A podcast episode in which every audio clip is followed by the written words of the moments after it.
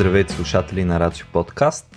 Аз съм Васко, вие сте с Интералия, предаването ни за изкуство, култура, общество, разни работи от мейнстрима, тая хубава българска дума, и разни от периферията на културния живот. Този епизод е много специален, защото а, с Ники отдавна планираме. Ники, много се радвам, че си тук отново. Здрасти, Васко.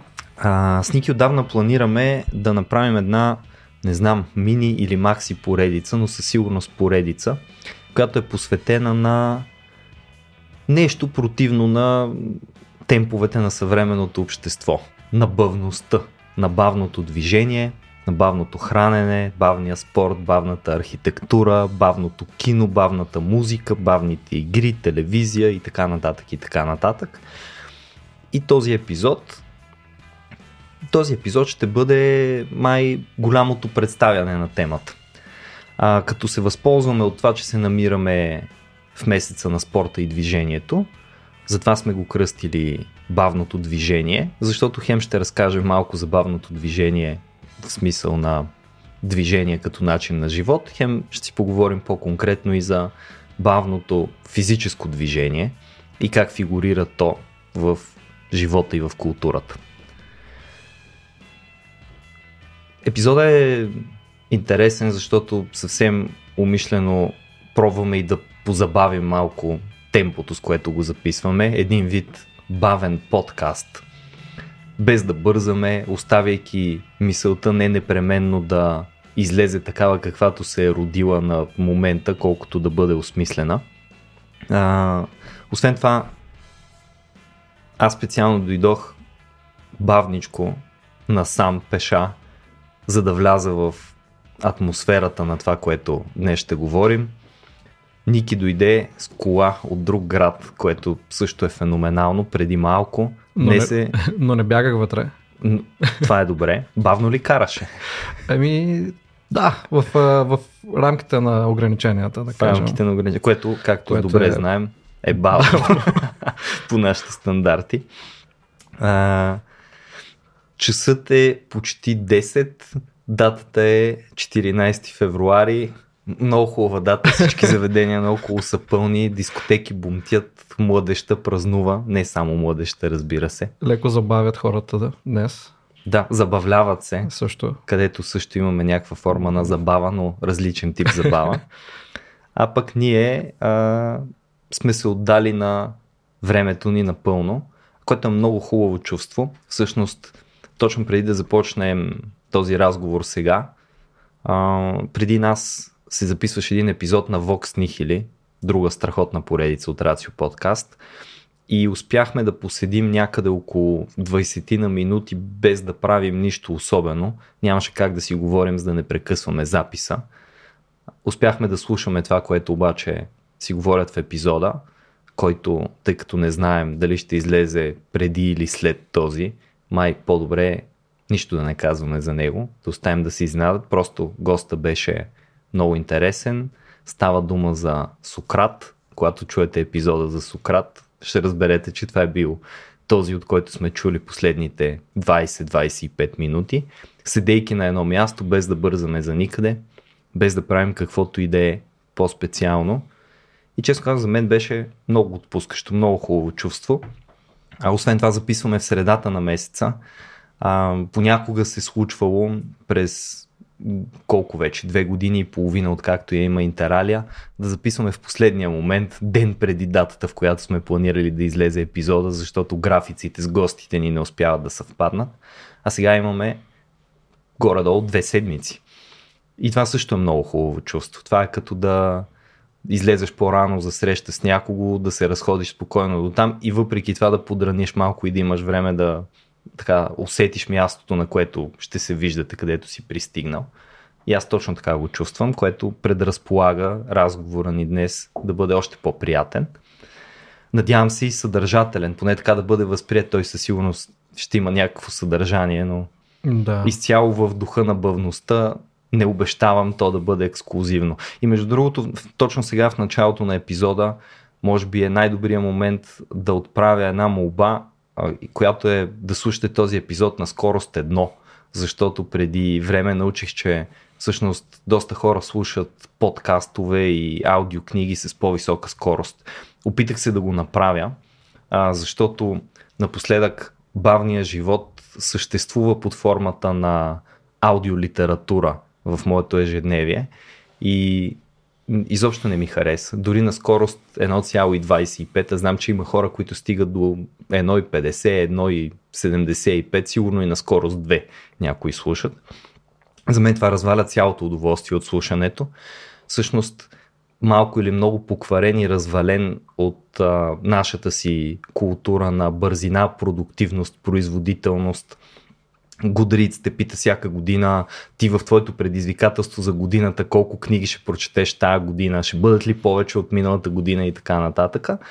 А, аз лично съм падал жертва не веднъж на това да се увлека и да чета прекалено бързо някоя книга, вместо бавно и спокойно и да мога да се насладя на всяка дума в нея начина по който по принцип обичам да чета книги. И едно от хубавите неща на слушането на книги, особено ако не ги слушаш с забързана скорост, е, че не е същото като ти да ги четеш, защото не се съобразяваш с твоето темпо, с темпото на този, който е прочел книгата. И това е доста приятно чувство, защото а, всъщност ти хващаш един дух, ти ставаш слушател на нечи друг разказ, малко повече отколкото разказвач на този разказ, т.е. разказвач определящ бързината, не съдържанието. И това някакси те освобождава от една отговорност за това колко бързо или бавно трябва да бъде прочетена книгата, като просто я слушаш. Освен това, а, при слушането на книга или подкаст има едни паузи, които не идват от теб, слушателя, ами идват при бавното слушане на, на тези неща, идват от а, говорещ, говорещия или рецитиращия. А, и те биват малко така наложени на, на слушателя тези паузи, което също се връзва някъде с бавното и може би няколко неща, за които ще споменем също по-късно, нали, тези моменти на забавяне, така да се каже. А, защото аз поне се усещам как понякога, както каза ти, като чета бързам и не оценявам сякаш тези това забавяне и паузите, които поне аз асоциирам с, а, а, с бавното четене. Сега предполагам, че може да има паузи и при бързи а, неща, нали? човек ако бърза много, малко да спре, така се почини да продължи, но а, на мен ми се струва, че по някакъв начин са съществена част от а, бавното движение в един по-широк смисъл. Да, абсолютно. Ние всъщност можем, може би, да кажем нещо за това бавно движение. Не става дума за а, бавно движение на тялото, бавно протягане, бавно покланяне и така нататък. Бавен поклон, може би по-правилно.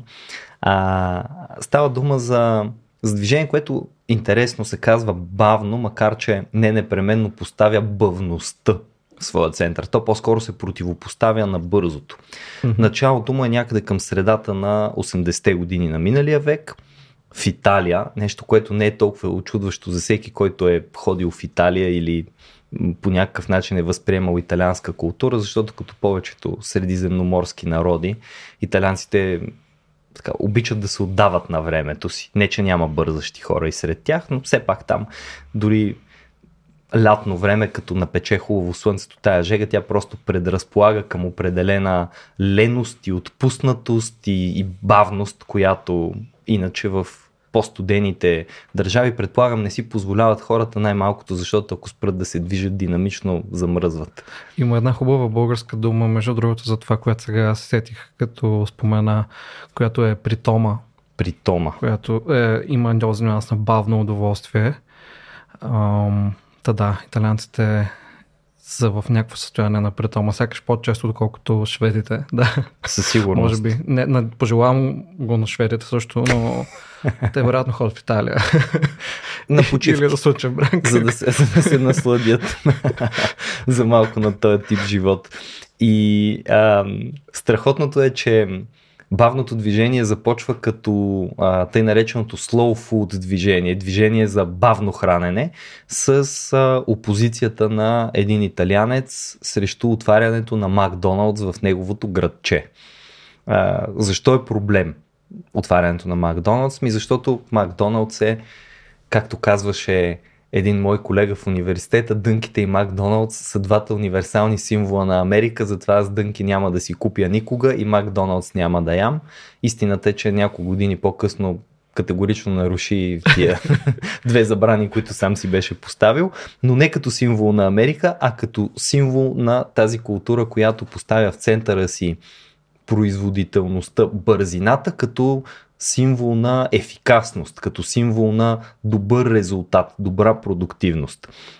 И всъщност а, така, с едно такова опълчение срещу отварянето на ресторант за бързо хранене и поставянето на акцент върху отглеждането на местна храна, която е приготвена с особено внимание, която се споделя с близките, с приятелите, с роднините и така нататък, а, започва едно такова движение, което много бързо се разраства в всякакви сфери на живота на практика.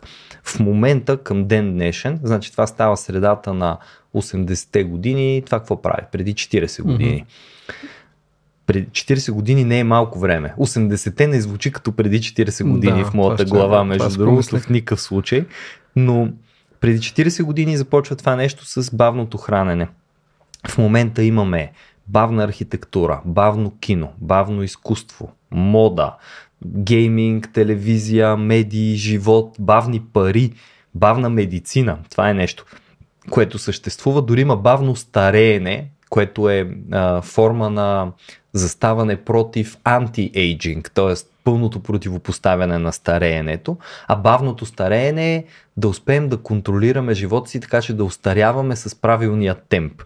А, бавно родителство, фотография, религия, наука, философия, образование, бавно пътуване. Е, просто човек като отвори каталога на бавността, аз се надявам, че ние ще имаме възможността да запишем епизоди за поне 5-6 от всичките тия бавни явления. Като каза бавно стареене, се сетих за една статия, на която попаднах наскоро, която е с много игривото заглавие Age Against the Machine, mm-hmm. като заигравка с Rage Against the Machine групата.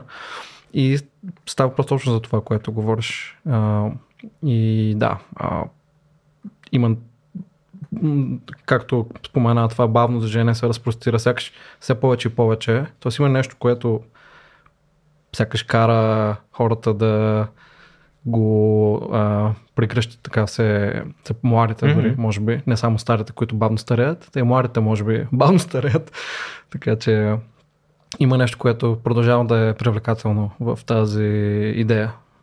Така е, особено, че и като форма на противопоставяне на това, което е основната тенденция. Нали, знаем, че за всяка контракултура винаги се намира място, само че тази контракултура като че ли набира все по-голяма и по-голяма популярност. Тя наистина се е появила в практически всичко. Дори попаднах някъде на концепцията за бавна религия или бавна църква, което не е съвсем добре дефинирано, но примерно по време на пандемията се е зародила като идея и е започната да се обсъжда в някакви форуми за така по-набожни, духовно открехнати към религията хора. Дали е възможно да, се, да съществува такава концепция. А, въпреки, че се казва бавност, нали, оттам започнахме, тази бавност е противопоставяне на бързината, но тя не означава непременно да бъдем бавни. Тоест, тя не изисква ние да сме бавни, а изисква по-скоро да се намери правилното или най-доброто време за изпълнение на нещо.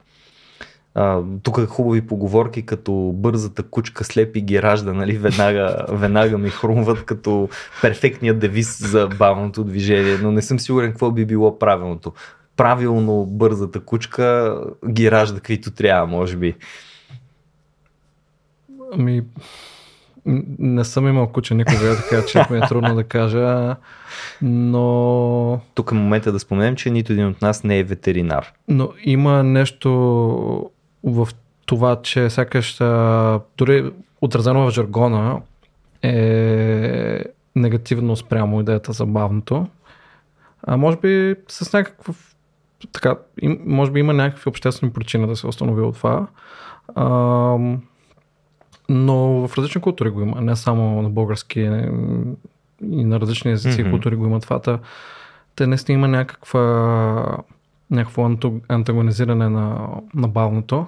Но както казахте, трябва да все пак да наблегна на това, че то не, не става просто да се движим по-бавно, като правим нещо, или поне не е непременно на, на всяка цена, ами да намерим някакъв баланс, нещо, правилното темпо. Темпо може би е Темп, много да. добра дума в случая да. за нещата. А,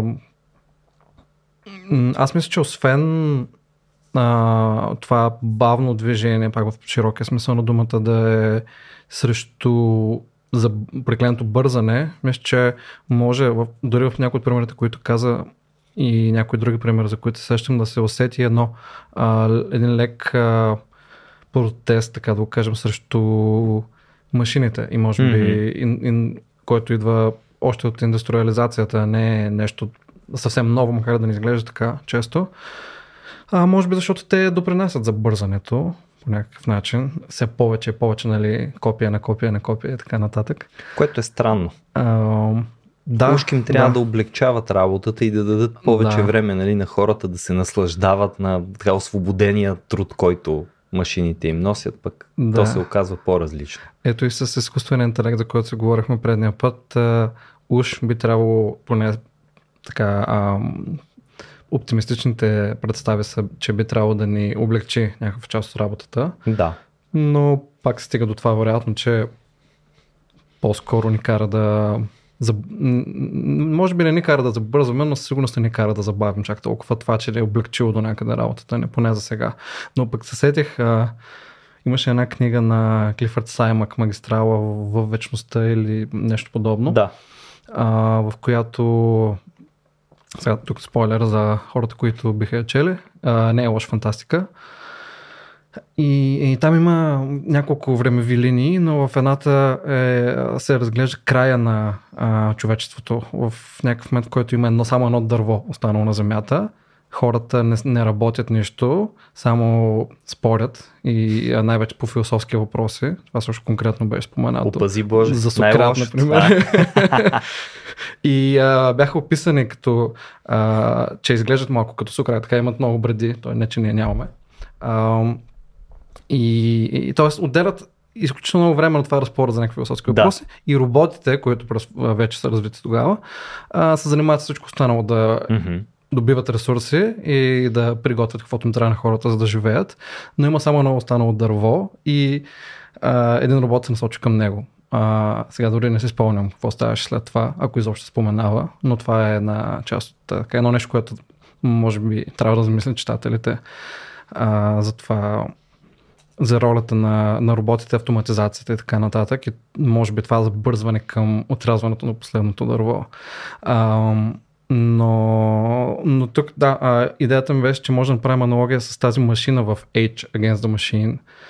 И в някои от примерите, които ти спомена като бавно, а, може би дори за бавното готвяне и бавната, бавната храна, да. а, пак има и, и, и този протест срещу Макдоналдс има някаква част от него, която е срещу тези нови технологии за по-бързо правене на храна а, или по-оптимално отглеждане на някакви или създаване на някакви хранителни продукти, които са по-издръжливи, да кажем, защото при по-бавната храна все пак а, тя по-често е, да кажем, гледана при по с не толкова индустриални да. елементи. По традиционния начин. По-традиционно а, и по-бързо се разваля, вероятно, да. така се представям. Не съм специалист, да се каже, по а, бавна храна и, и гради, бавни градини и така нататък. Май, май има и бавни има градини. Такова нещо. Бавно градинарство и бавни да. градини е интересна концепция. Тя е част от голямото а, бавно движение и поставя, интересното при бавното градинарство е, че поставя градинаря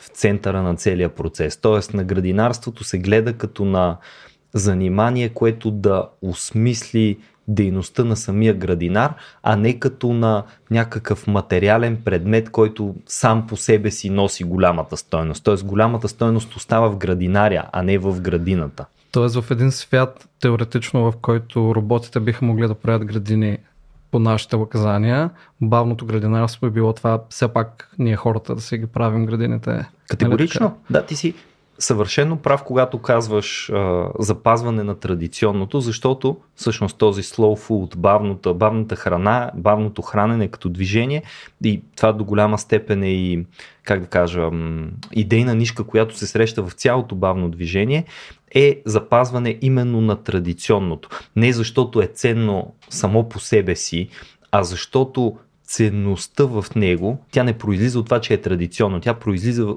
в, това, че човек е напълно отдаден на една дейност. А, например, в а, бавната, ето в бавното градинарство, човека е този, който е в центъра на градината. При бавното хранене, при бавното готвене, отново този, който се грижи за храната и след това този, който консумира, но споделено тази храна, ето това е ценността в него. И затова се говори в бавното движение за стимулиране на това, което е местното, разнообразното, разнообразното схващано като че има много и различни култури и в крайна сметка всяка култура има своите особености. Това, което се случва в средата на 80-те години в Италия е един човек, който иска да запази характерния облик на неговото градче. Защото Макдоналдс, така да се каже, има във всеки по-голям град. Макдоналдс не е истинска забележителност. Макдоналдс не е някаква добавена стойност. Но това е града с къщите съседи какви си покриви, или това е града, в който се отглежда онзи особен сорт тикви, или това е града, който има. Ето, това е нещо, което е наистина ценно. И колкото повече се глобализира и уеднаквява в глобализацията си това световно общество, толкова повече като негов опонент пък се засилва, изостря бавното движение, което иска някакси концентрираното, осъзнатото, местното, класическото, разнообразното, традиционното, ето това да бъде запазено. Примерно, когато става дума за бавна мода, още нещо, което съществува, бавната мода поставя акцент върху това да не се купуват често най-различни дрехи, а да се купуват по-малко, но такива, които да имат някакси универсален класически вид, които да не стават демоде, които да не са нещо, което бързо ще трябва да бъде подменено. Бавната мода поставя акценти върху поправянето където отново там важното е, че ти си си купил този половер, в него има дупка, но е по-ценно е ти да го зашиеш този половер, да го закърпиш, да го поправиш, защото така си вложил нещо допълнително в него, нещо, което го прави уникален предмет. Аз това неволно съм го правил а, по едно време. Имах едни обувки. Бях се притеснил. А, заради обувките ми, не, когато разбрах, че от обувките ми спрях да се притеснявам, бе, купувам си нови чорапи, носи ги тия нови чорапи по два пъти и бам, дупка на палец. И си викам, бе, стига да кажа да съм някакъв от тия, нали, дето не си режат ногтите или не знам си какво, ма толкова съм го проверявал и какво ли не.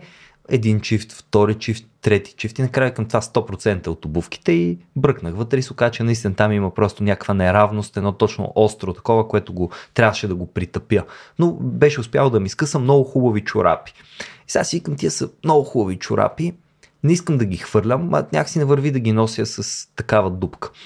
И понеже бяха шарени, а, реших, че мога да взема един от а, вторичните цветове на тях и да ги зашия там, където са скъсани с конец с него. Не такъв, който се слива, те са повечето са черни отпред. И примерно, ако има жълт акцент някъде на чорапа, да го зашия с жълто, да си личи, че е закърпен, да си личи, че е положена някаква грижа за него и да може да продължи да се ползва в същото време. И мога с гордост да кажа, че няколко от тия чорапи, колко вече, две години по-късно, продължавам да ги имам.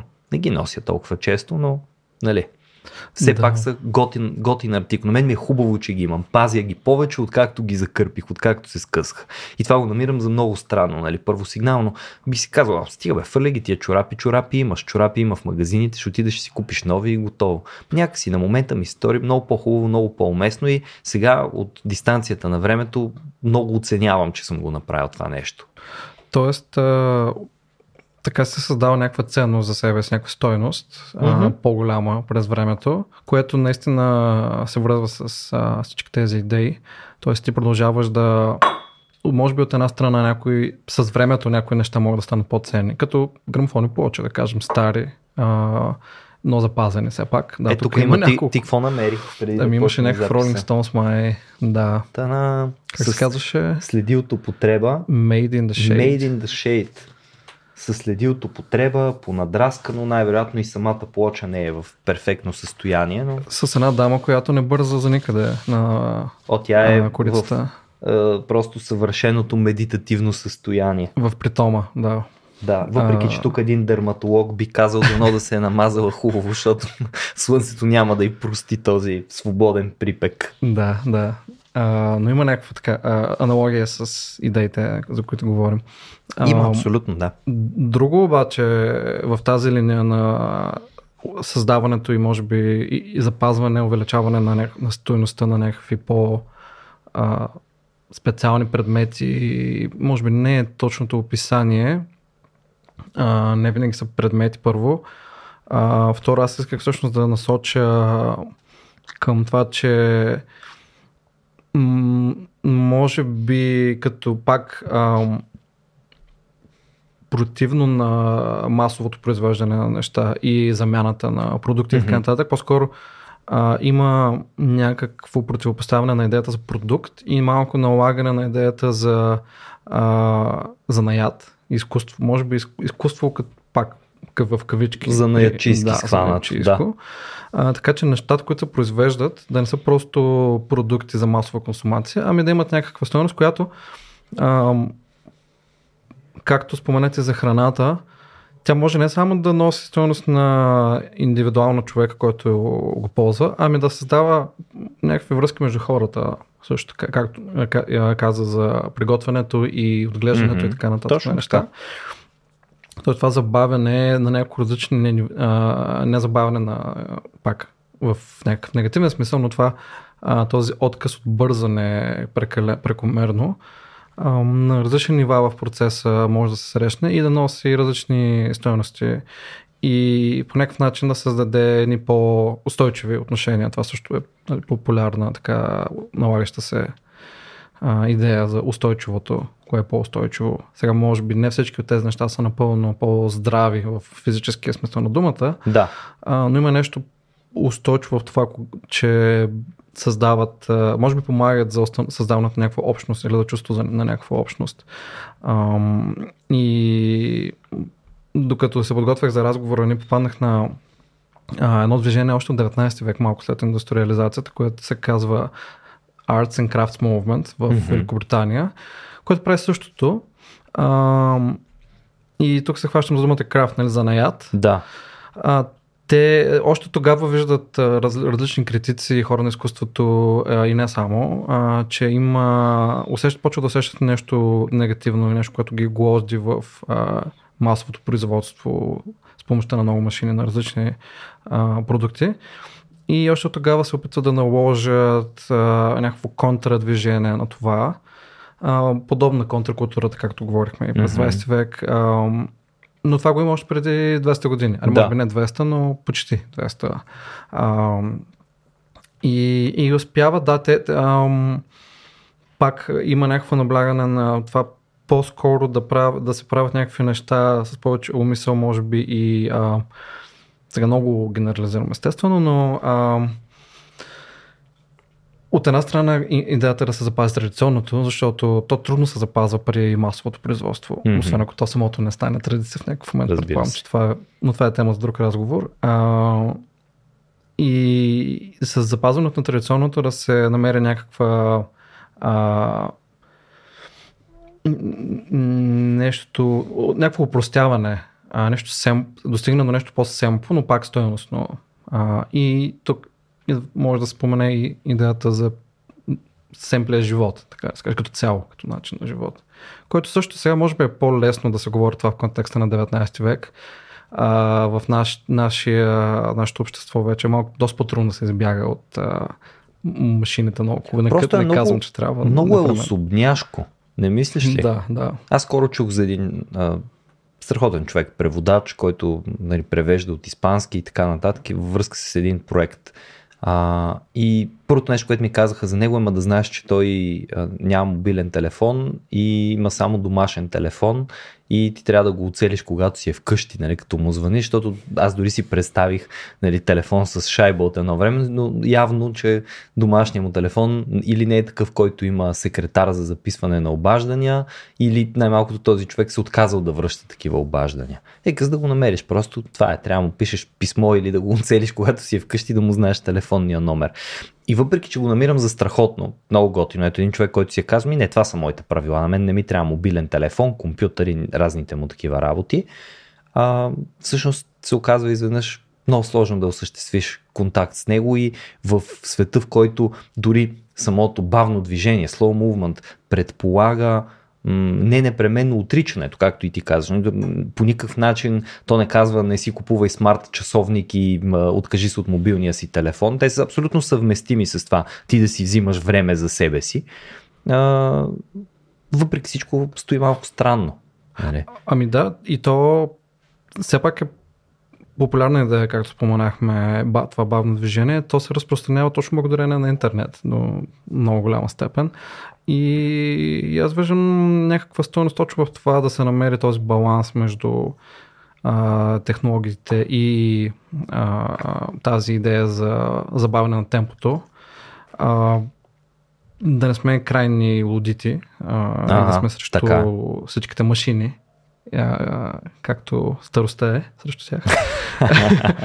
а, но да, те помагат все пак и за удълженото на живота до някаква степен. А, да. Тази технологията. Така че, може би, ам, има някаква златна среда в този ам, това напасване на технологиите, съвременни технологии и бавното движение.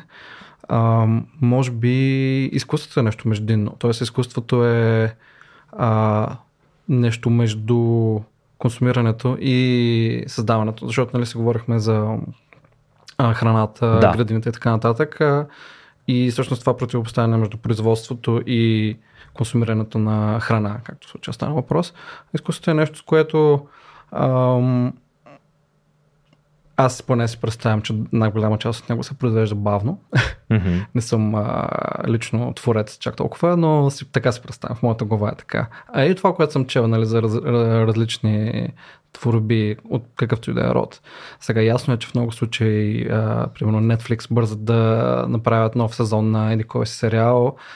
А, това може би също е някакво съвременно противопоставяне. Но, но една голяма част от изкуството е хем създадено така по, може би целенасочено е mm-hmm. думата и също време то е по-добре консумирано така също. Не, че не ме харесва да споменавам консумирано в този случай, предвид това, което по-рано говорихме, но а, така, оценявано по-целенасочено, да, да кажем. И, и в този ред на мисли, може би е някъде по средата, като нещо, което също сближава много създателя и а, зрителя или слушателя, като публиката по какъвто и да е начин, а, в това намиране на правилното темпо, било то на музика, филм, а, дори ако ще гледане на картина. Да.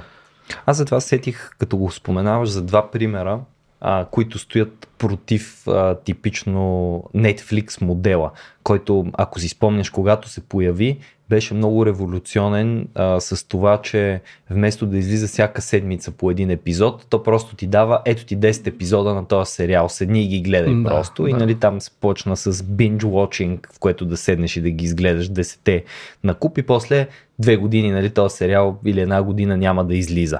И, както казваш ти, бързайте, че хората нали, искат от него, значи даваме тук едни пари, едни снимки, едно нещо да се случи. И същите тези филми и сериали, ако им се даваше необходимото време, в което сценариста да обработи хубаво сценария си, режисьора хубаво да си представи цялото нещо, да нареди картините една след друга и да го заснеме, аз трудно мога да си представя в такъв сценарий да се получи продукт, който да не е по-добър от това, което се извършва, нали, там на някаква поточна линия на е, кино или ТВ производството. И е, се сетих за два сериала. Един от тях е е Шерлок на BBC, който не знам ти дали си го следил, Да, Не, той може Знам би, го, но този с Бенедикт Мгм. Къмбърбач. А, аз си спомням, когато излезе, изобщо не го харесах, когато излезе първия му епизод. А, в сезоните имаше, ако не се лъжа, тъй като много отдавна беше това, преди повече от 10 години, а, имаше по 3-4 епизода, струва ми се, и следващия сезон излизаше най-малко след една година. А, мисля, че между два от сезоните имаше прекъсване от 2 или от 3 години, нещо такова.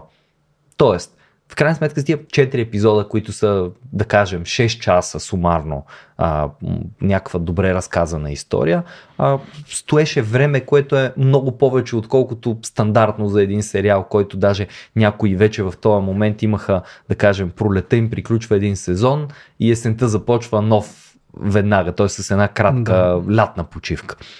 И беше малко изнервящо да го чакаш, защото вече бяхме посвикнали на готово да пристигат разни работи, но пък в същото време почти няма серия на Шерлок, която да не е интересна, добре написана, която да ти предизвика малко или много ума и аз често искам повече искам отколкото го правя, да седна и да гледам наново някои от епизодите. И примерно е сега като се приберем, то ще бъде ужасно късно, освен всичко друго е какво сряда вечер, Мгм. така че утре си е работен ден е, и най-вероятно към 12 да си пусна епизод на Шерлок няма да бъде оптималното, но може и да го направя, когато се прибера. Другия сериал е Фарго. Не знам дали си гледал, аз съм страшен фен на филма Фарго. Като цяло мисля, че братята Коен правят страхотно кино, но Абсолютно. сериала Фарго е м- толкова атмосферичен и в същата вселена. Той по същия начин имаше един сезон, мисля, че на следващата година излезе един, после две години излезе един, после три години излезе един. Общо взето не бързат да го правят, но за сметка на това пък правят едно такова преживяване, че аз бях изпуснал два сезона, примерно последните 5 години не съм гледал изобщо какво се случва с Фарго. Изведнъж разбрах, че са излезли два сезона, които не съм гледал и исках да ги гледам без да спирам. Толкова беше интересно. Не защото, нали, не като тия сериали, които о, трябва да го бинчна до края, а просто защото е една страхотно интересно разказана история и не е като да използва приеми, тъй наречения клифхенгър накрая, който каже, о, този епизод как свърши, колко вълнуващо, какво ще стане в следващия, непременно трябва да си го пусна. А дори когато епизода завършва много завършено и следващия очакваш да видиш просто някаква различна част от тази история, пак нетърпението се дължи на майсторството, с което този сериал е направен. Аз считам, че това Да. са два от най-добрите правени телевизион, телевизионни шоута всъщност а, за последното, не знам, за 21 век дори бих казал без проблем. Точно защото за тях сякаш стои вложението на време, мисъл, които са оставени да озреят достатъчно. Докато от друга страна виждаме, че по точната линия на неща като а, марвелските филми, сериали, там мултивселената им, която стана мултимедийна вселена, а, все повече и повече, а, дори така, тежкарските фенове, хардкор феновете казват, че качеството много сериозно пада. Филмите изглеждат като написани по един и същи образец, ти знаеш идеално какво ще стане и дори героите да са различни, злодеите да са различни, някакси всичко просто се случва така, както се очаква да стане. Сериалите им са безинтересни, безсмислени, дори те правят някакви мини-серии за някакви персонажи, които деца вика никой не го интересуват нали, чак толкова много и никой не ги следи особено и нещо се разпада в, в целия този модел на бърза и масова консумация. Умръзва. Аз дори си спомням, ето тук мога да направя спокойно и препратка към нашия подкаст, защото а, в първата си година, година и половина Интералия имаше два епизода месечно. Два епизода месечно означава горе-долу през две седмици нов епизод трябва да се запише и да излезе. А за един проблем, какъвто и да е проблем, ти да знаеш, че имаш едва две седмици да се подготвиш, защото имаш някаква интересна идея и искаш да я споделиш сега и едновременно да държиш високо качество на това, което представяш, то да бъде добре проучено и добре представено и същото време да представиш две съвсем различни теми в рамките на един месец, просто беше несъвместимо. И в един момент си дадох сметка с две, как по-добре да правим по един епизод месечно, но спокойно да имаш цял месец, аз да го помисля, с гости да помислим кои да бъдат и така нататък и така нататък. И мисля, че това е много по-успешен и много по-хубав модел за конкретно за нашия формат. Нали, защото ето, примерно, Любо и Стоян в Vox Nihili успяват да записват по много епизоди, държат страхотно качество на тях, но а, хубаво е да има и от двете, както се казва. Пък е до темпото, както се говори. До темпото е, да. Не на говорене, но на а, работа, така да се каже. А, като каза братите Коен, се сетих пък за един от моите любими филми, а, Големия Лебовски. Да. Където има доста а, така, атмосфера на бавно живеене като цяло, поне при главния герой, а, който го играе Джеф Бриджес. The Dude. The Dude, да, пича. А, но там се спомена нещо а, в началото от Сам mm-hmm. Шепард, който... А, сам Елиот, по-скоро, не сам Шепард, а, да. който а, разказва как той може да не е някакъв герой и много специален човек, но е, може би е човек а, за своето време и място което аз поне го виждам като някаква лека така критика срещу този забързан начин mm-hmm. на живота. И, и в, тук като го разказва това, дават как той бавно си ходи по халат в а, супермаркета си избира прасно мляко, за да се прави а, бели руснаци с него после от тях, докато не прави нищо друго, освен нали, просто да си а, като каза не да се чилва, така се разпуска. Да си, да си чилва, да. В, а, да се разпуска в къщи. А, и, и, и може би е някаква критика от страна на режисьорите към забързания, супер забързания, типично за, може би не само Америка, но, но го асоциираме наистина с САЩ и може би сега не искам да задобавам в политически критики и нещо такова, но капитализма до някаква степен, да, може да. би. Да, разбира се. и, и вероятно има някакъв резон за това и някакъв, някакъв смисъл. А, със сигурност не е валидно за всички западни страни а, по един и същи начин. Но, но ми струва, че режисьорите критикуват този забързан американски живот в, а, с, с филма до една, до една, от една страна. Има много други mm-hmm. нали, нюанси във филма също. А, та, та да, те самите явно така, не говорихме за Европа, за Италия, за... Да. А, и може би наистина това бавно живеене е по-европейско в един а, и по свързано с стария свят, както а, се нарече, да се върнем на темата за старостта, mm-hmm. нали? бавното стараване на Европа и бавното живеене на европейците. Но все пак, а, да, а, някои от тези неща хващат дикиш, избиват и в, а, и в а, САЩ. Няма как там, а, както знаем, е доста разнообразна да. атмосферата, но цялостно наистина не се вписва в а, общо установения им начин на живота, ако можем да кажем, че имат някаква житейска философия, която е по-скоро тяхна, отколкото е европейска, нали, ако ги противопоставим двете. Ами, те може би философията е да земята на възможностите и безкрайните да, възможности. безкрайните, неограничените и, възможности. Трябва да правиш да дълбаеш напред към тези безкрайни възможности. Когато можеш да правиш всичко, защо не го да, правиш, да. нали? А, така че, пък казвайки го това, сигурно няма да те изненада. Една от концепциите, които са така основополагащи и много големи в а, бавното движение, а, пак започва в Италия, и поради това се казва и по този начин, се казва чита слоу, бавните градове. Та бавните градове са цели градчетата, всъщност са, да, градчета, може би е по-правилно казано, защото ако не се лъжат, те имат изискване да бъдат и с население нещо от порядъка на до 50 на хиляди души. А, ще оставим линк отдолу към вебсайта на Чита. А, те си имат много конкретни изисквания как някое градче може да кандидатства, за да бъде включено в техния списък.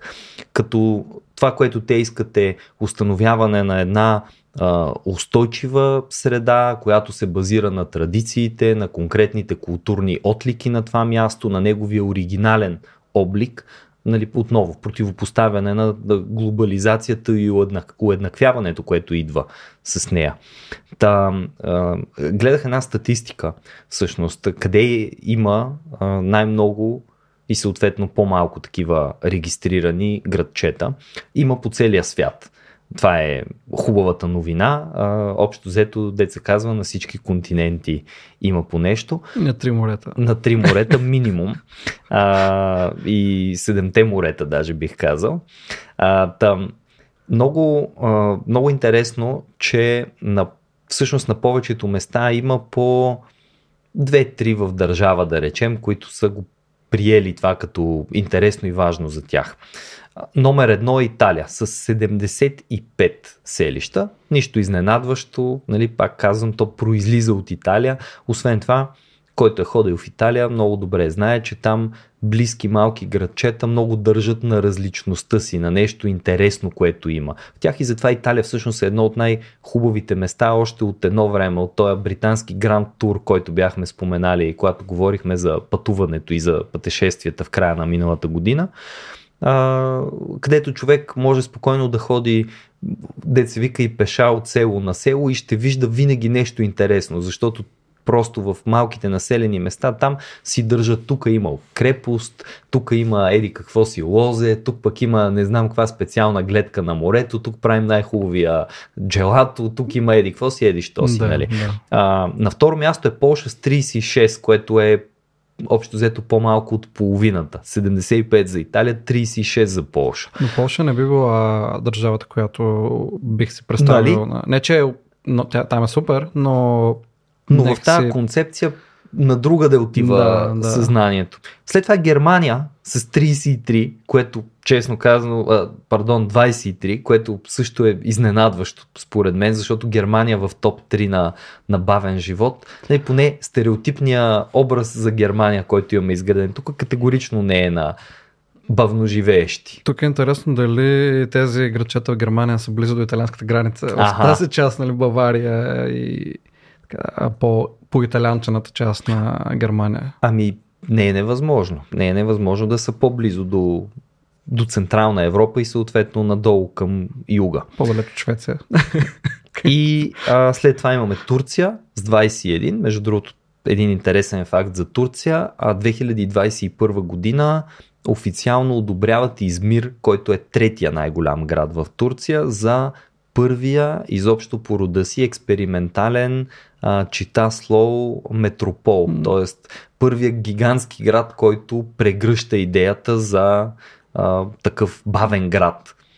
Това е И интересно. а, Южна Корея с 8 е след турците. Да, те Да. също не са толкова стереот, поне стандартен пример Категорично за не. бавен живот. И в същото време, например, Поне дър, държави сега. като Испания, в които би си представил, че са много близки по съдба, или Португалия, които всички знаем, португалците, каква Мгм. широка душа са и как ако Европа има едни сърцати хора, щастливи, доволни, да искаш да си домакини, това сигурно са португалците, пак имат само по 2-3, 2-3 такива регистрирани. Чудно е, много е, много е интересно, защо така се е получило. Честно казано, не съм задълбал достатъчно в, в него. Може и да е, ето ти Польша и Германия, там имаш и много засилена автоматизация, дисциплина и така нататък и може би там пък точно по контракултурни причини. Ако в Италия са типично италиански културни причини, може би в Германия и Полша и в, впрочем, Южна Корея, която също знаем, там економиката е някъде в небесата,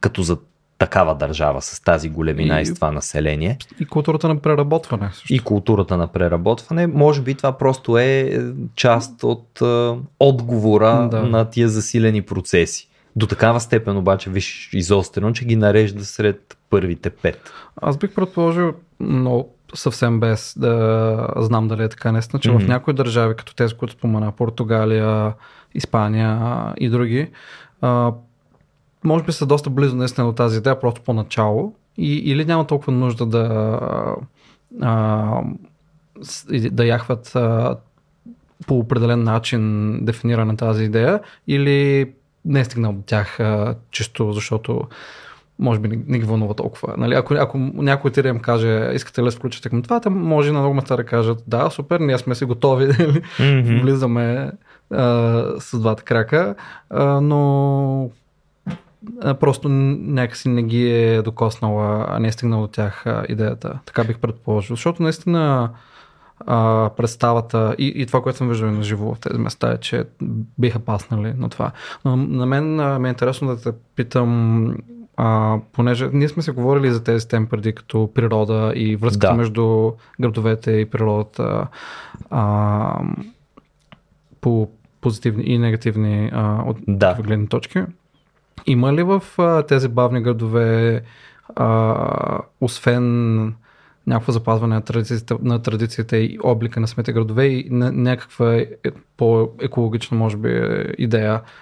И, или поне някакво а, по-различно от а, стандартното градоустройство съвременно а, някакъв такъв подход към природата, градбиото, паркове, градини, околна среда наоколо като цяло. Ами, Падало ли си нещо Да, не непременно, но а, самото slow, а, но на английски така взето, го използват като ам, акроним за S sustainable, устойчиво, L local O organic, органично, значи имаме устойчиво, местно, органично и W-то за whole, в смисъл на непреработено. Mm-hmm. И в този смисъл там частта с органично и непреработено предполага и една особена, едно особено отношение към природата, към отглеждането на ето подобни пространства, като бавните градини, които също са много характерни за тия места, в които макар че поставят човека в центъра, все пак са някаква форма на градинарство, на отглеждане и така нататък. Но не съм попадал на тази по-дивата, т.е. Нали, ние си говорихме и пък миналата година за а, опитомяването на природата. Да. По-скоро тук, тук става дума за някаква форма на опитомяване, на това как се отглеждат продуктите, на това как се подреждат градините, но не толкова на да се поставя акцент върху самата природа. Защото все пак тук в центъра е града. Нали, той града сам по себе си е известна опозиция на, на дивото. Да, но може би все пак а, бих, пред, бих очаквал да са малко по-зелени. От, Със сигурност. сега, сравнение с доста други съвременни градове. Ами най-малкото това, което казах за италианските градове, нали, то е валидно и за всички други. А, градовете не изникват на случайни места. Да. Тоест, те обикновено имат някаква природна забележителност, която е интересна и чието опазване означава и опазване на културния облик на това място. Нали? Да опазиш Кърджали без да опазиш Перперикон е някакси немислимо. По същия начин, опазването на една гора или на един плаш, един бряг, които са наблизо, една планина, по която да се направи екопатека. Нали, тая планина я няма на друго място. Така че предполагам, че си прав. На мен също ми така ми звучи, въпреки че не съм попадал на, на някоя по-конкретна да. информация за тях но, но натам отива. Спомена ти малко по-рано кино и аз пропуснах там да кажа. Все пак ние се опитваме от време на време да насочваме нашите слушатели и зрители, откакто сме вече... Колко става? Една година стана, откакто сме в а, видео ефира на YouTube, в Май, да. канала на Рацио. Ето, ако някой не е разбрал още и само сте ни слушали гласовете, аз ви насърчавам да продължите само да слушате гласовете ни, но ако ви е любопитно да ни видите как изглеждаме, можете да влезете в канала на Рацио в YouTube и да погледнете. Да говорейки за кино, а, мисля, че е готино да, да споменем някое друго име и да по този начин да насочим интереса на там, пък можем да направим един отделен епизод за бавното кино. И аз така, докато, докато мислех, докато разсъждавах, докато се ровичках за някаква информация, естествено един от първите режисьори, който ми хрумва е Тарковски. И той категорично е един от водещите в това slow cinema, бавното кино, а, като може би за мен специално най-представително, ето една конкретна препоръка е Носталгия филма от 1983 година, а, в който има една не знам дори как да я нарека. Тя е отвъд култова сцена. С един човек, който прекусява един басейн. А... Сух басейн, нали? Пресъхнал басейн май беше. Да, да, точно така. С една свещичка, която се опитва да опази, докато стигне от единия до другия край.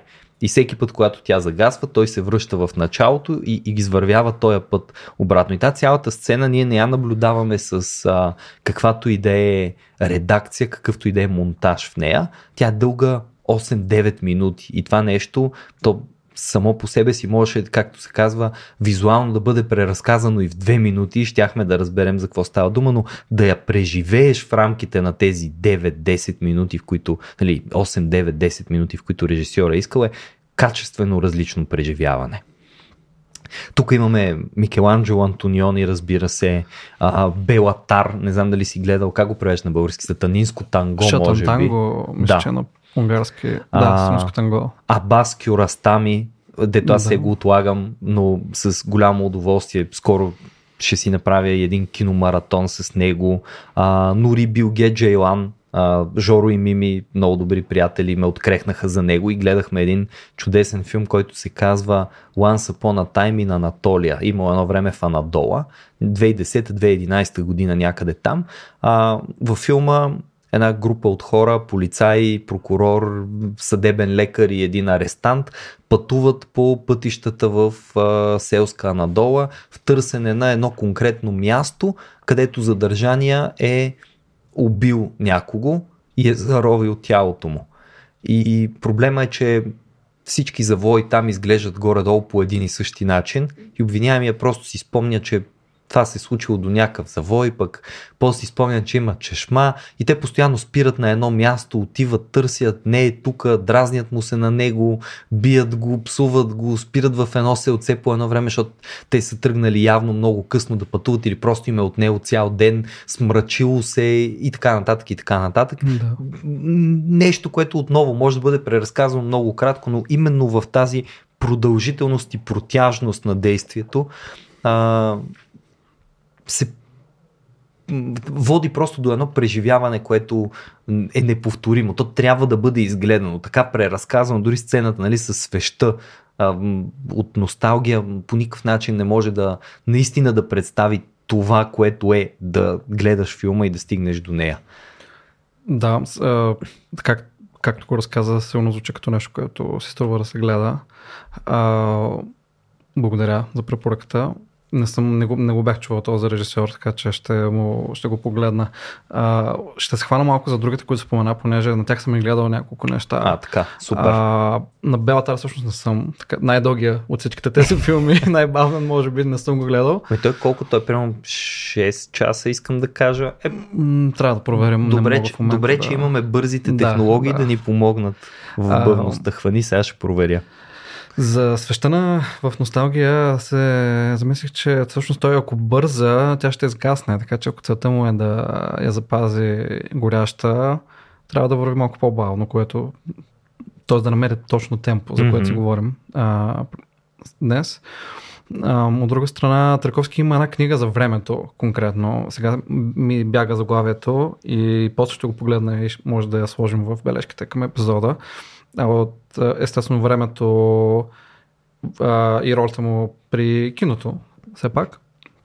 А, мисля, че на английски превеждаха като uh, Sculpting in Time или нещо такова, като забравих руското а, mm-hmm. заглавие оригинално, как беше. Има е преверена, дори ако не се лъжа на български. А, може би се струва да се погледне. А, Микеланджело Антониони той е също горе-долу неговото поколение на Търковски. А, италиански режисьор, много го харесвам. А, аз той, той също има, пък тук да се върнем малко към природата, сега не, че при Търковски няма да. такъв елемент, но а, при Микеланджело Антониони също, поне в някои от а, известните му филми, тя дори не е толкова наблегната, но заема много чисто времево, точно. А, голяма част, например, за Бриски Point. А, да. Сега ми бяга на български как го превеждат, ако изобщо го превеждаш по нещо, е едно географско На мен място. ми се върти, че така го превеждат за Бриски Point. Да, то е едно място в САЩ, мисля, че беше нещо като а, открита мина, а, не мога да се каква точно. И там двамата главни герои не мога да се каква част от филма прекарваха, mm. но доста голяма част от филма. Просто двама млади а, загубени в а, един по, така, може би романтичен смисъл на думата, а, герой в това много странно географско място, то също е доста странно. А, и не е типичната природа, която бихме се представили като гората, морето и така нататък. Да. А, от друг, другата, а, за която се сещам, пък е при професия журналист, който много препоръчвам този филм на всички, които слушат, mm-hmm. а, с Джек Николсън. Джек Николсън в италиански филм. А, не говоря на италиански, мисля а, там пустината и, и не такива градски, може би подобни на а, Анталия сцени, но не в Анталия, по-скоро в Африка, ако не се лъжа, бяха се срещат.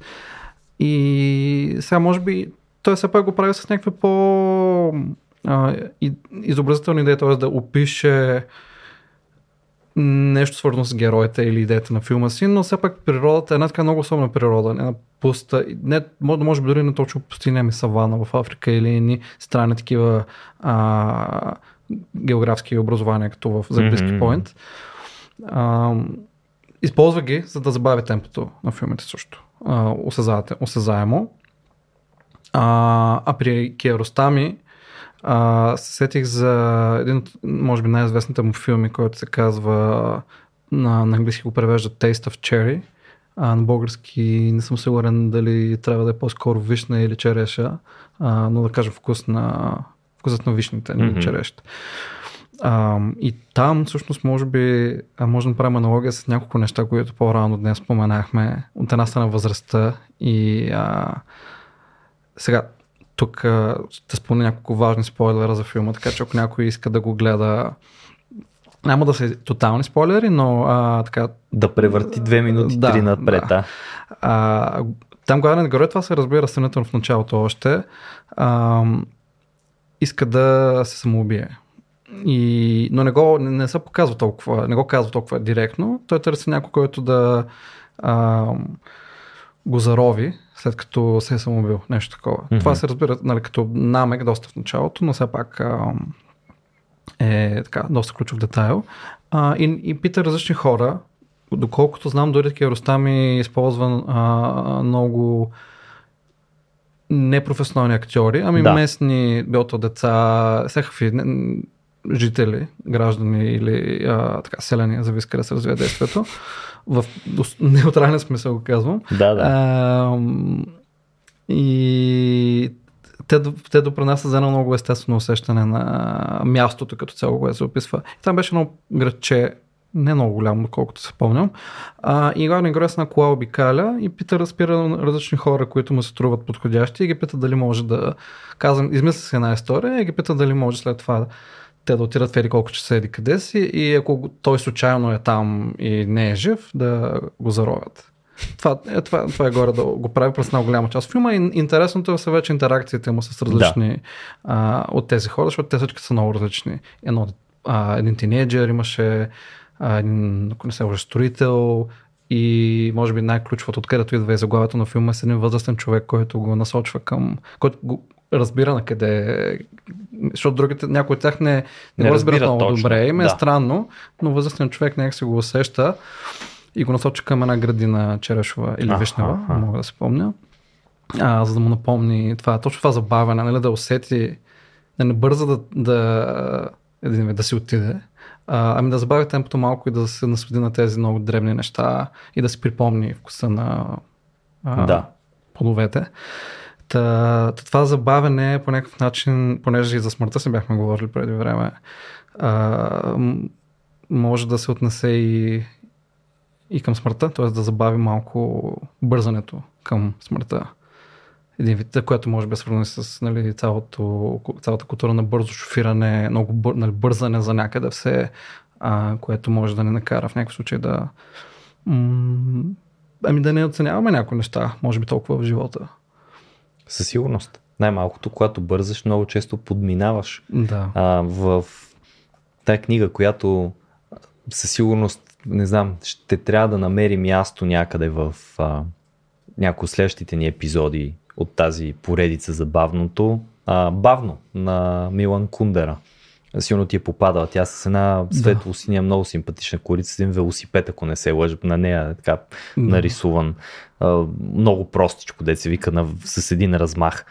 А, та там, там има една, един много известен цитат, който ми е попадал отделно от книгата за а, това, че ако един човек върви по улицата, не как бавното е свързано с паметта, с спомнянето, а пък бързото с забравата. И казва нещо от типа на един човек, ако върви по улицата иска да си спомни нещо, той ще забави крачка, защото забавяйки се потъва в спомените, започва да се рови в паметта си. А когато го видиш да бърза по улицата и когато иска да забрави нещо, той започва да бърза по улицата, защото някакси това му създава предпоставката и в съзнанието си, а не само в тялото си да го отмине. И е според мен много проницателно, много интересно наблюдение върху бързането и, и бавенето, включително що се отнася до смъртта. Нали, да забавим, не бързай да умреш. Ето ти тук не е антиейджинг, отложи смъртта, отложи стареенето, да. ами slow aging. Точно. Устарявай с правилната скорост, наслаждавай се над начина по който времето ти изтича. В един момент то ще стигне до края си, така или иначе. Наслади се и на този момент, ако можеш. Старенето срещу машините. Старенето срещу машините. Да, точно, точно. А, ние сме споменали, между другото, и други бавни неща, а, които само използвам случая е така, за да ги, за да ги хвърли, да ги припомня и так му да ти кажа някои от по-интересните работи, които са ми попадали. А, що се отнася до гейминга, Journey. Помниш ли, ние да, споменавахме, когато Journey. си говорихме, мисля, че за точно за опитомяването, дали беше за опитомяването на природата или беше за виртуалната природа. Това да, е един второто. Patreon спешъл епизод. Mm-hmm. Да, между другото, ето тук рядко се случва това в средата на епизода, обикновено е към края, но сега ще се възползвам от възможността. Ще кажа благодаря, ако сте оцелели час и 5 минути, за да стигнете до тук. И ако ви харесва такъв тип разговори, бавни разговори, по-бързи понякога, със сигурно за нас много вълнуващи, можете да подкрепите Рацио на racio.bg на клан чертичка support. И ако ударите едно финансово рамо в Patreon, ще получите достъп до един страхотен Discord сервер. И в този страхотен Discord сервер, а, освен че така получавате възможността да си говорим на всякакви такива теми, тези, които обсъждаме тук и много други, допълнително разширено с едни страхотни хора, а, също така през миналите години имаше едни а, специално за патрони епизоди, до които предполагам, че и новите патрони биха имали достъп. А, така че можете да чуете един интересен, любопитен епизод за виртуалната природа. Там си говорихме за една игра, която се казва Journey, в която ти си едно човече в една пустиня и той изглежда като безкрайна пустиня. Ти нямаш точно посока, в която да поемеш, но някак си малко по малко се ориентираш и минаваш ни такива пространствени пъзели, подскачаш, намираш части, то беше от спомените си, от себе си, нещо такова, но играта е наистина едно въплъщение на бавния гейминг, защото няма бързане за никъде, нямаш време, което изтича, няма други състезатели, срещу които да играеш и те да ти бият рекорда. Нищо, дори нищо подобно. Нямаш конкретна мисия, която е важно да изпълниш по-бързо или по-бавно или за точното време. Просто си там в тази пустиня и можеш да прекараш колкото и както искаш времето си. Като каза за игри, да, това пустината отново ми напомня за Антониони и професор журналист mm. и много, много, добре, много добре се връзва с а, цялата тази идея може би за бавната пустиня, пък тя каква друга да е, освен бавна пустинята. Ние за нея правихме епизод миналата година. Виж колко да. само, как се казва, препращащи сме да. към собствените ни епизоди. Да, да, абсолютно. А, перфектно пасват. Сетих се за една игра, на която каза бавни игри, на която попаднах наскоро. Не съм я играл, да. а, обаче много бих тя инди игра.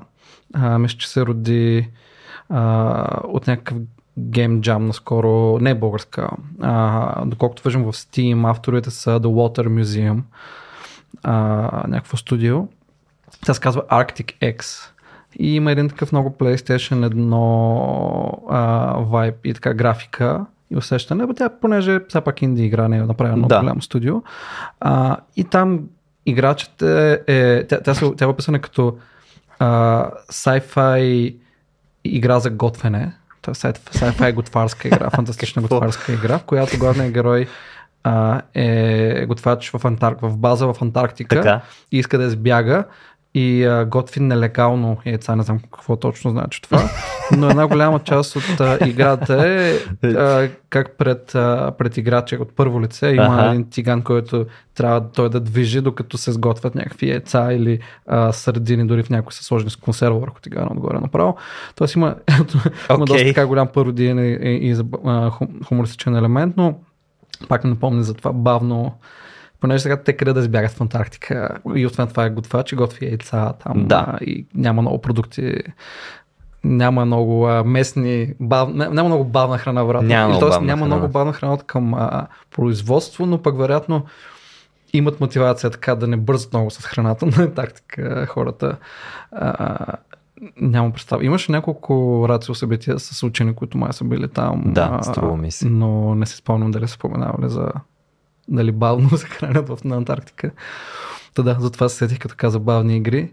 Ако я пробвам, ще дам отзив. Добре, много, много ще бъде готино в Дискорда направо, Мгм, между да, другото, да. можеш да пишеш там хората, бих се изкефили да чуят повече за нея. А, друго нещо интересно, което попаднах, нали оставяме на страна тип бавни медии, бавна телевизия, бавния живот си е нали, една цялостна такава философия, която може да оставим на страни или бавни пари, бавна медицина. Едно от по-любопитните неща, на които попаднах е бавно родителство. А, след това не е как да кажа, ситуация, няма да го наричам проблем, ситуация, с която аз специално на този етап съм имал а, удоволствието или ужаса да се справям, родителството имам предвид, но ам, това е концепция, която противостои на, на печално известното явление хеликоптер парентинг, е, хеликоптерните родители, които през цялото време бдят над детето си. Нали, майката орлица, тук родителите орли, които а, до такава степен а, контролират живота на детето си, че му уредят програмата, вместо него решават проблеми и така нататък. Бавното родителство поставя акцента върху това детето само да се ориентира в света, т.е. едни минимални, почти невидими родители да има там, които го насочват и му помагат, но в никакъв случай не се опитват да превземат контрола върху живота му. Това също е много освобождаваща концепция, защото много често, ето аз като учител го казвам това нещо, родителите не си дават сметка колко иземат от автономията на своите деца. Аз преподавам в гимназия на големи ученици, има такива на по 16-17, които като възникне някакъв проблем и цъфва майка му или баща му да му решава проблема. Това не е малко дете, което да не може само да се справи с този проблем. Mm-hmm. И подобен тип отношение е много зловредно, бих казал. Нали? Направо причинява зло, не е просто вреди. Причинява зло на тия деца. Прави Да. ги несамостоятелни, зависими от родителите им, а, неспособни да управляват себе си и собственото си време. Докато ето бавното родителство казва, не бързате за никъде, има време, това е човек, човека живее достатъчно дълго, ще се ориентира в света, не се притеснявайте. Другото, което е пряко свързано с това е бавното образование. Бавното образование е един альтернативен модел.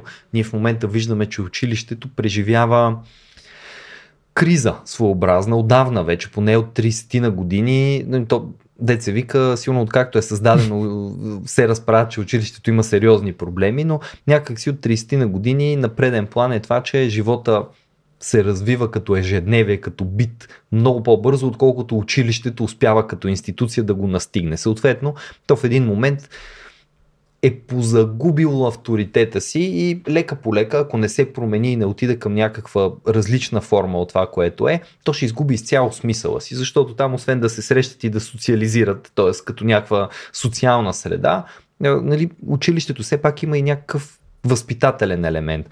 Но ако ти не си готов, например, ето училището, като цяло не е много готово да приеме технологиите съвсем при сърце и да ги включи в себе си като интегрална част от образованието, а, а пък технологиите са навсякъде в бита. Защо да не сме отворени към нещо такова, към един технологичен прогрес? Аз мога, разбира се, аз много харесвам хората и човечеството, не бих казал, че съм техноскептичен, но все пак малко или много по-скоро предпочитам именно този жив контакт, това, което възприемаме като традиционно образование, но в никакъв случай не смятам, че технологията трябва да бъде изцяло изхвърлена от училището, за да може училището да бъде топък като контракултурно движение срещу другото, което Да. се случва в света. Нали? И някакси не успяваме да се справим. Това а, бавно образование е, понеже ти спомена Сократ малко по-рано, когато каза за Клифърд Саймак или Симак, някъде Да. ми е попадало и, Да. и едното и другото. Така, така не... се пишем на латиница май, обаче... Майчо си го превеждат Саймак, Да. но струва ми се някъде ми беше попаднал любопитен факт, че всъщност се казва Симак или Симак. Така нещо със сигурност, но та, та, да, може и да е грешно Никаква предадено, представа. но когато, така е. когато го спомена и спомена а, сократическото, там всичките разни Да. да. усократчени хора, а, всъщност а, до голяма степен това бавно образование залага на този модел. На една диалогичност, на, на една по-скоро на качество, отколкото на количество. Не на покриване на някакви тестове или нещо подобно, нали, на отговаряне на критерии, защото в момента образованието има доста такива. Тъй като виж учебната програма, заложена от Министерството, одобрена от държавите, глобализацията и това, което тя носи със себе си в уеднаквяване на учебния материал, ще видиш, че те са ни доста стриктни изисквания. Докато може би пък образованието в крайна сметка би могло да бъде по-индивидуализирано. Трудното е, че нали, като имаш класна стая с 30 деца, няма как на всеки да обърнеш внимание. Тоест, това е модел, който на този етап е приложим в някаква много по-малка общност. А представяш ли си, ако тази тенденция за забързване в образованието се задълбочи в някакъв момент бъдеще, това е леко, може би така, фантастично или антиутопично mm-hmm. дори, да има някакви нелегални бавни училища или забавно образование, къде да се събират младите децата и тинейджерите да някакси да правят нещо, което може би те виждат за по-смислено и целенасочено пак в контекст на всички тези бавни храни Ми, и така нататък. Мога само ти кажа, че това е страхотен сюжет за някоя научно-фантастична книга или най-малкото фантастична. Не е нужно дори да бъде научно да, обоснована да. под каквато и да е форма, но звучи интересно, да, естествено, че е възможно. Въпреки, че ето аз примерно образованието не мисля, че е бавно образование, нали, очевидно, щом съществува бавно образованието е альтернатива на стандартното, но в същото време образованието в никакъв случай не е и бързо образование, то е изостанало. Да, да. Нито бързо бързо, нито бавно. по-негативно бавно Някакси, леко. То е в най-негативния спектър на, бав... на изостаналото вече. То не е бавно, защото бавното все пак слага акцента нали, върху тия неща, да говорихме, качественото, класическото да. и така нататък. Тук то просто е не, не от времето си, нали? Mm-hmm. Някак си. Анахронистично такова. Да, да, изгубило времевия си смисъл.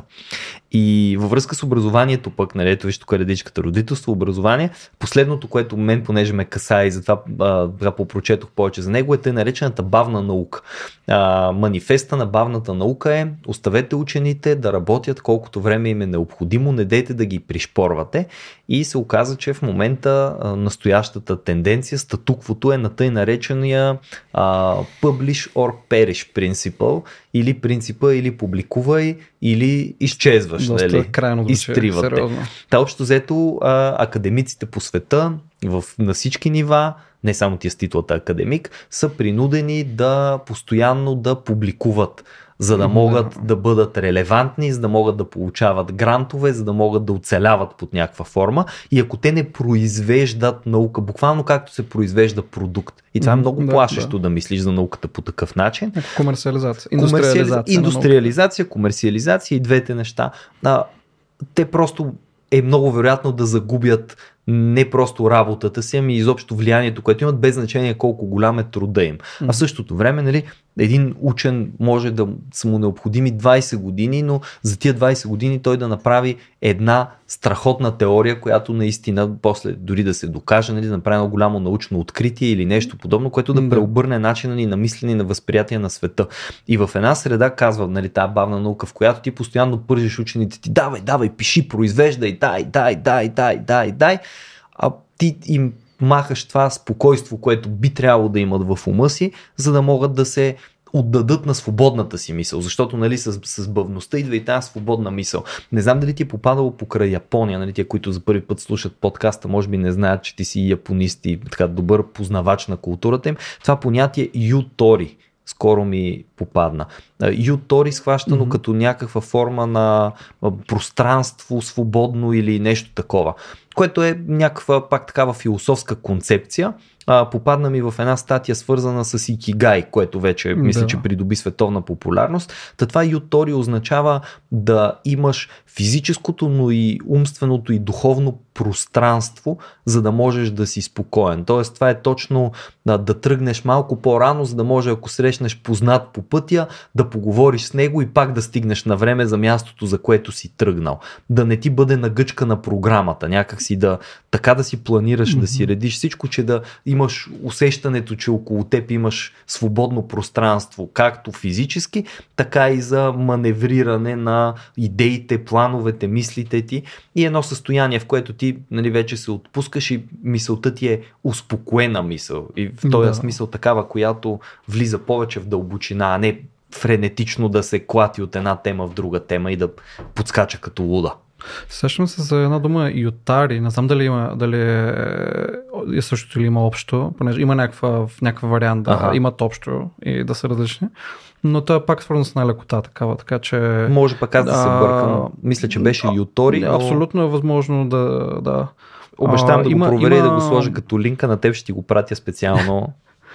А, иначе, иначе не съм задълбавал в Икига и толкова и а, това конкретно, което споменаваш, но определено в японската култура има един а, непривидно добър баланс между технологиите и това забавяне Да. на темпото, макар и те да се преработват много като корейците, а, но поне визуално така видимо и като атмосфера и, и, и в някакви извън корпоративно, така да, Да. кажем, се усеща малко повече.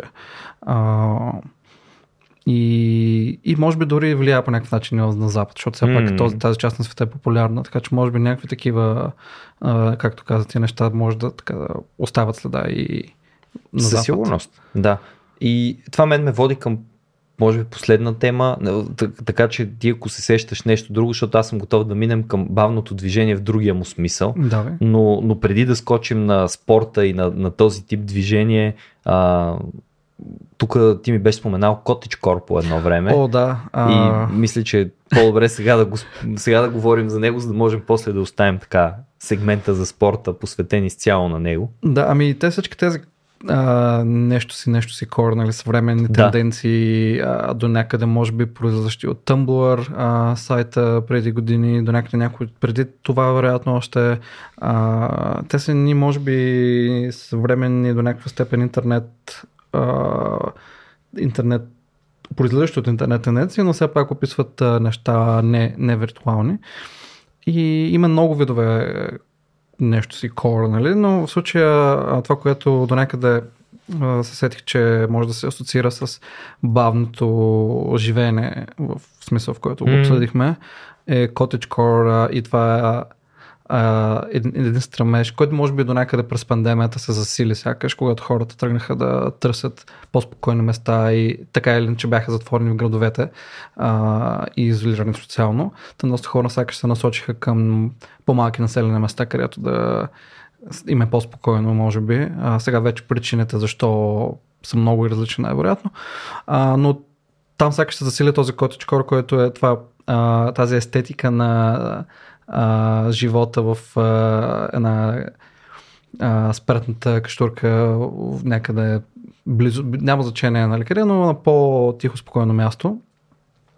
А, с всичко, което идва с това и като цяло бавни занаяти, а, това, Мгм. което дали, може би до голяма степен хората са правили преди 100 и повече години, но а, пречупено през една такава призма на бягане от този забързан живот. А, те ходени към котедж, нали, към а, забравих, може би най-добрият превод на кой е бил бил, но а, някаква спретната каштурка някъде. Да, да. Има и Goblin Core, Гоблин не е толкова гаден, колкото звучи. Той, е- той е много близък до Cottagecore, но до някаква степен, а, понеже част от критиките към Cottage- Cottagecore са, че игнорира, а, игнорира много от а, по-неприятните неща от живота в малка къща на село. Аха, т.е. твърде идеализирано, да. твърде утопично е, да, така ли? да. И, и това е, може би, валидна критика. Да. А, та Goblin Core е нещо, което изтъква а, като цел и нещо позитивно другата част от а, тази естетика. Да, т.е. по-мръсното до някаква Да. степен. А, дори визуално като дрехи може да потърсите онлайн, нали, Goblin Core, а, Fashion или нещо такова.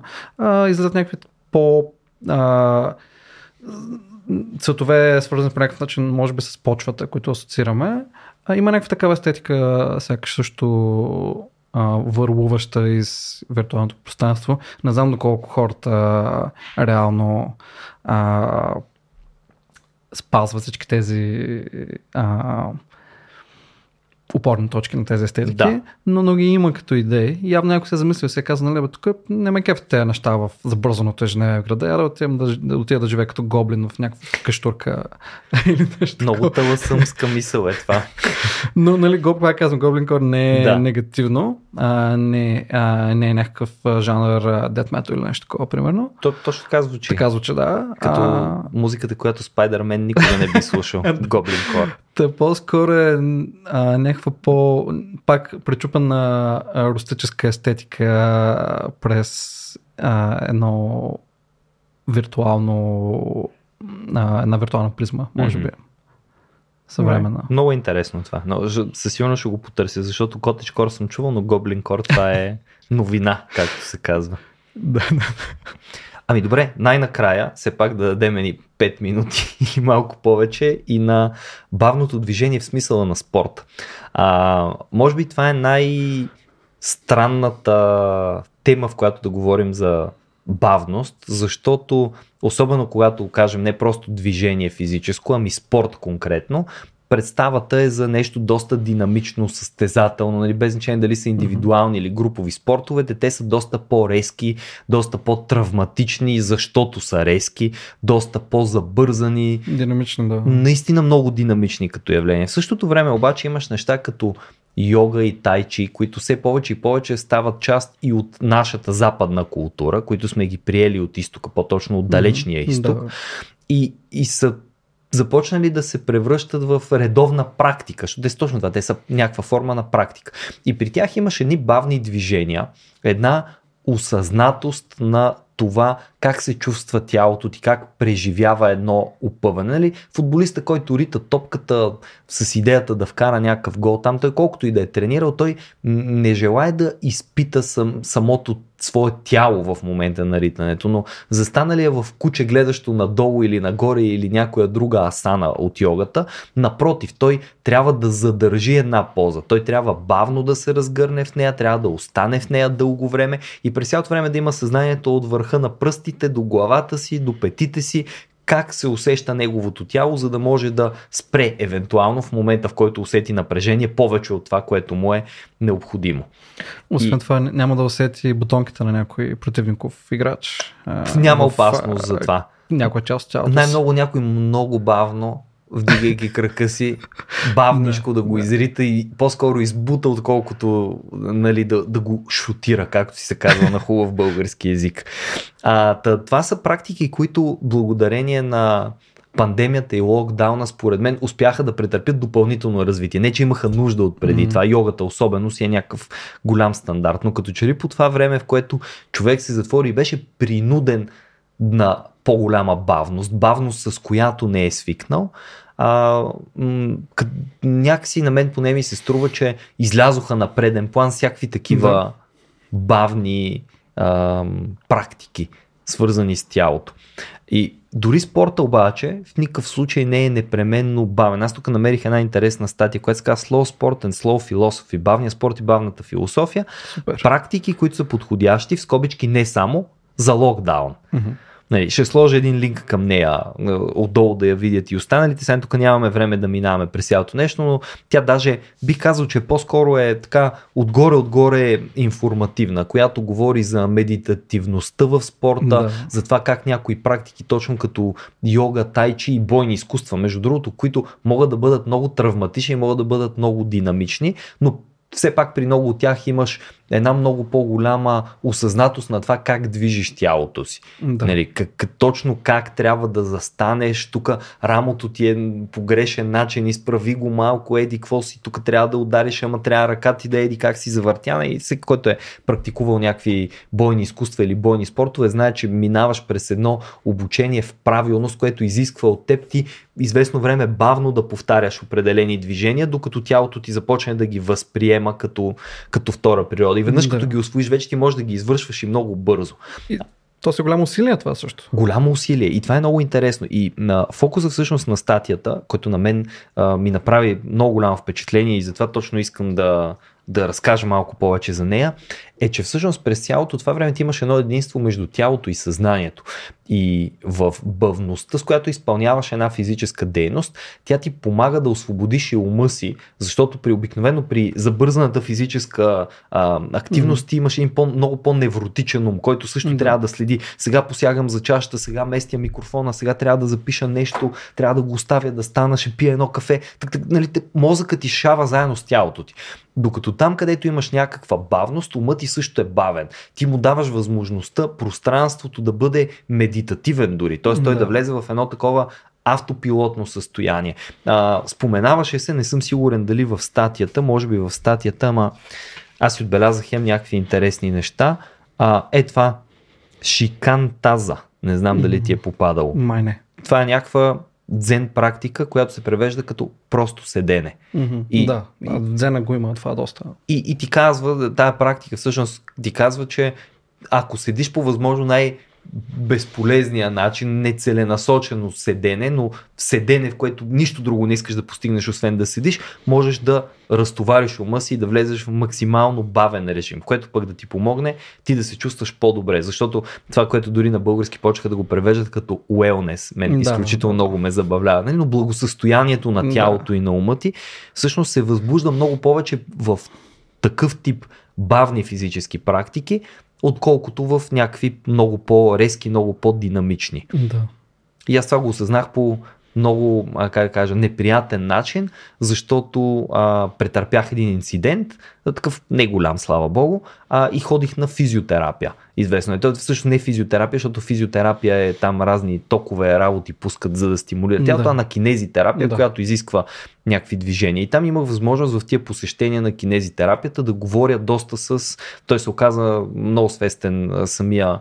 Той не е лекар, той е кинезитерапевт. Включително част от разговорите ни бяха свързани с това, mm-hmm. че на тях не им е отредено да бъдат а, медицински лица. Те са здравен персонал, но не медицински, въпреки че на практика ти помагат тялото да се излекува. И много обсъждахме с него и той каза, че а, така, ако можеш да изпълниш едно движение от тия всичките, които той ти казва, възможно най-бавно, това е много по-добре за тялото ти, защото ти ще натоварваш и мускулите си много по-равномерно. Нали? Ако рязко си клатиш главата напред и назад, може да се хакнеш даже доста здраво. Да. Но ако това е едно контролирано движение, ти някакси много по-добре оставяш много по-широка възможност на тялото ти да се адаптира към тия движения и съответно да изгради съответната правилна реакция. Дали изграждането на конкретна мускулатура, която е била наранена или поправянето на нещо, което да, е разместено. Да. И там в тия занимания, всъщност, които имах, ние през по-голямата част от времето, те бяха примерно десетина пъти за по 25 минути, а, ние почти не си говорехме.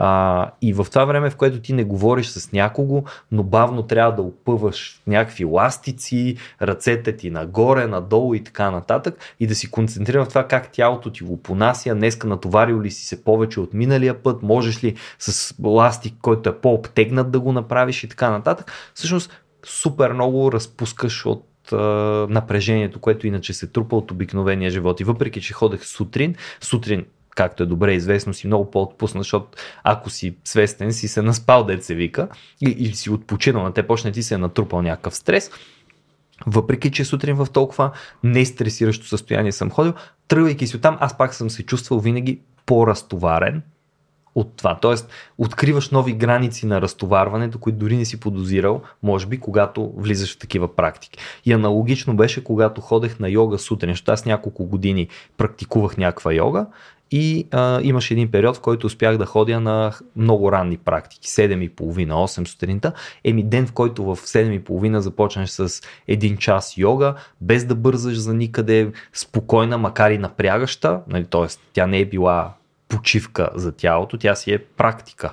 Все пак, някаква форма на тренировка е. А, след това целият ми ден е бил много по-щастлив, много по-спокоен и до някъде много по-осъзнат. Супер, това звучи много яко и не съм изненадан, че аз не, лично нямам толкова опит с а, а, точно тези а, практики. Ми не ти но, пожелавам но... с кинезитерапия със сигурност. да, но, но поне звучи, че, те, че помага да. и че е полезно. Така че надявам да има ефект наистина Абсолютно. дълъг, т.е. дълготраен. А, това само една скоба лека за по, по линията, по която говореше до сега. Аз се сетих за един японски спорт, може, може да се нарече стрелбата с лък, кюдо, да. където една основна част от практиката е да преди да почнеш да стреляш, доста някакви месеци, може би повече наред, само изпъваш тетивата mm-hmm. на лъка. И чак доста по-късно идва времето, в което почваш наистина да изстрелваш стрела от лъка. И може би има връзка дори с дзен, както спомена, може и да няма, не съм сигурен в момента. А, но определено едно забавяне и едно и, и със сигурност е доста медитативно, а, когато го прави човек но е доста установена практика при а, тренирането на стрелба с лък, поне в Япония също така. Това е някаква интересна хармонизация да. на, между тялото и лъка, да свикнеш да го опъваш, това движение да ти стане привично някакси, да. може би. Все става част от тялото ти, може би. Е, по-медитативен, по-медитативно преживяване от това да. едва ли има. Да. А, ти беше казал, че някаква интересна история имаш за шах, което е един спорт, който определено се ползва с а, бавност. Нещо свързано с а, бомбардировките над Хирошима и С- Нагасаки. С Го беше свързано на С Го ли беше? Да. Но, но шах и Го, те са, а, бе, нали, естествено са различни игри. И двете произлизат от Азия, там Индия, Китай, горе-долу в този район. Макар, че шаха а, сега не го свързваме вероятно с Индия, когато се чуем думата и гото го свързваме повече, може би с Япония, но то, доколкото знам, поне произлезе от Китай, както много неща в японската култура, все пак много отдавна. Но да, има една история, ами, ти, когато спомена за бавното движение, ти, Да. да. да, си говорим, се сетих и, и за някакви, какво е бавен спорт и, зам- и първата ми асоциация беше с тези спортове. Сега може би някой няма да е съгласен, че те са спортове, но да приемем една по-широка дефиниция на думата спорт, без да, да добавяме точно сега за това. А, един спортове като шах, бридж, гол, всякакви такива, сега не мога да се сетя кои други са по състезателни, Мгм. често срещани, понеже са състезателни са пак тези. Абсолютно да. А, са бавни наистина, физически бавни, макар и да има доста изследвания, че доста калории все пак изразходват Мгм. играчите по времето на а, състезанията. Та има една история с така наречената, ако не се лъжа, и атомна игра на Го или нещо от този род, а, когато в, на, в Нагасаки пада атомната бомба 45-та година, а, м, 9 август може би или 8 някъде там май беше Мгм. А няколко дни след Хирошима. А, се играе финал, матч от финала, те са няколко игри, а, матч от финала за японския шампионат по Го. А, Между двама а, майстори по Го, забравих им имената. А, те са предупредени преди това, т.е. полицията по-скоро а, ги е предупредила, че може да е опасно в центъра на града да играят, понеже американците са пускали а, едни брошурки с самолети, че а, ще бомбардират града. Малко Аха, това. а, внимание, ще бомбардираме града. Ами Евакуирайте мирното А, население. ще потърся самата, самия, е самия текст е, любопитно. ще го сложим бележките, но Да. нещо такова. А, със сигурност мисля, че беше споменато и това, че трябва да капитулират. а, но, а, но, но все пак пускате едни брошурки на японски и на английски, мисля, че. А, и да предупредят хората а, да избягат. Сега в Нагасаки има по-малко жертви, колкото в Хирошима, но той е по-малък град. Със сигурност доста хора не са избягали. Там мисля, че климатичните условия малко са допринесли за по-малкото жертви. Но все пак тази бомба пада, докато в предградията на града е, и се играе този матч и се усеща, чупят се прозорци, май, тези старите дървени японски врати, Да. а, някои души са ранени, но няма жертви. И на следващия ден продължават да се играят. А, или поне няколко дни по-късно продължават да се играят а, останалите мачове от шампионата. По важно е да си го доиграят. Правят почивка. Даже мисля, че същия ден правят кратка почивка, нали, по пред, а, ясни обстоятелства, но след Да. това продължават се добре да играят. А, и всъщност аз се сетих за, също за а, има един филм на един индийски режисьор, защото Джет Рай, а, не съм сигурен дали го пронасям правилно, така че да ме извинят а, индолозите или по-запознатите. Всичките А. един, които ни слушат. Но той е много известен. Оптимист съм. Да. Да. може би най-известният така, от а, пак също поколение на Тарковски и Антониони, индийски режисьор. А, не съм гледал много филми, но един, който съм, от тези, които съм гледал е за точно а, е, някъде 19 век, ако не се лъжа, когато британците постепенно си а, М. разширяват контрола на доста части от Индия. Двама местни в някакво а, княжество са маняци на шах и просто играят шах по цялото време и, и през това време се случват някакви революции, а, войни, семейни драми, но те продължават да си играят шах а, до голяма степен и, и включително се карат, нали, кой какво направил там на дъската, какъв ход и така Ага. нататък. А, и това не им по никакъв начин им пречи. И е много интересно пак а, противопоставяне между целия живот забързан с революция, включително, което Да. е а, и, и драми и така нататък, и тяхната бавна игра на шах. Или може би са много няколко игри, не се спомня дали беше една, Да. но все пак. Но около тях има някаква огромна динамика, а те като че ли са затворени в своето собствено време. Да, Играта, да. която предразполага към своето собствено време Да. и откъснатостта от всичко останало. И Фернандо Песо има едно стихотворение, което мисля, че е преведено като играчите на шах на английски, Мгм. като chess players, което разказва пак такава история за доста по-поетичен и доста по-крайни примери нали, език. Ще го намерим да го добавим към бележката също. То е дългичко, но пак става въпрос за това как няколко двама играчи играят шах и стават революции около тях. Да. Се света, едва не свършва света да... А, много примери има, доста по-цветущи, колкото в филма, но пак също е да, и те продължава да си играят. Играта трябва да продължи. Да. Това е положението. Ами, мисля, че поставихме подобаващо начало на бавната ни поредица. Не бързаме за никъде, но можем да сложим една временна пауза. Да. А, края на този епизод, който в никакъв случай не е край на темата, даже е начало на още доста разговори, надявам се, във връзка с това. Тук разни концепции като бедност на време, Да. а, богати на пари, бедни на време и така нататък имат място. Но за тях ще си говорим някой друг път. А, сега може да продължим бавно или по-бързо към вкъщи. Най-вече да пускаме Да. Жоро бързо да си ходи. А, в този момент, а, да кажем в края на епизода, че а, един истински герой, който ни търпи тук при нас е Георги Батилов, Жоро, който е зад камерата всеки път.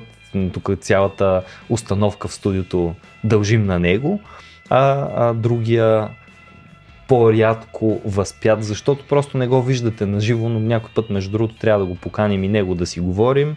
А, Явор Пачовски пък, а, магиосника на бързия и бавния звук, който пък ви помага гласовете ни да достигат по възможно най-добра форма до вашите уши.